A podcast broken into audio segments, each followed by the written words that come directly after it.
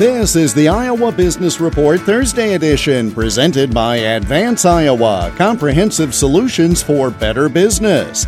Let's work together. More at advanceiowa.com and search for Advance Iowa on LinkedIn and Facebook. The fight over the federal fiscal year budget has overshadowed the fact that the five year farm bill expired last weekend.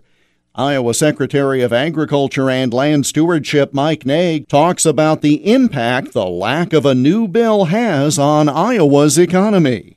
Farm Bill is getting caught in that, in the larger budget discussion. It has always been a bipartisan bill. It has to be a bipartisan bill, especially in this Congress. And I think if left to the uh, Senate Ag Chair and the House Ag Chair and the members of those respective committees, of which we have four, by the way, Ernst and Grassley on the Senate Ag Committee, Feenstra and Nunn on the House Agriculture Committee. That's really unheard of. Two thirds of our congressional delegation are on the bill writing committees.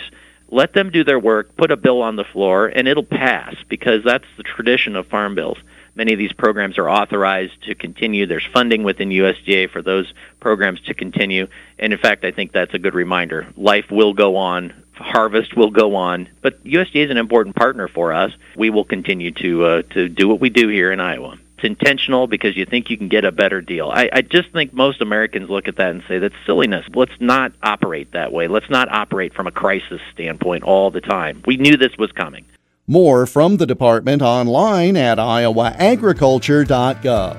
The Iowa Business Report is presented by Advance Iowa, educating, guiding, advising, and coaching Iowa businesses. Search for Advance Iowa on LinkedIn and Facebook and get more at advanceiowa.com.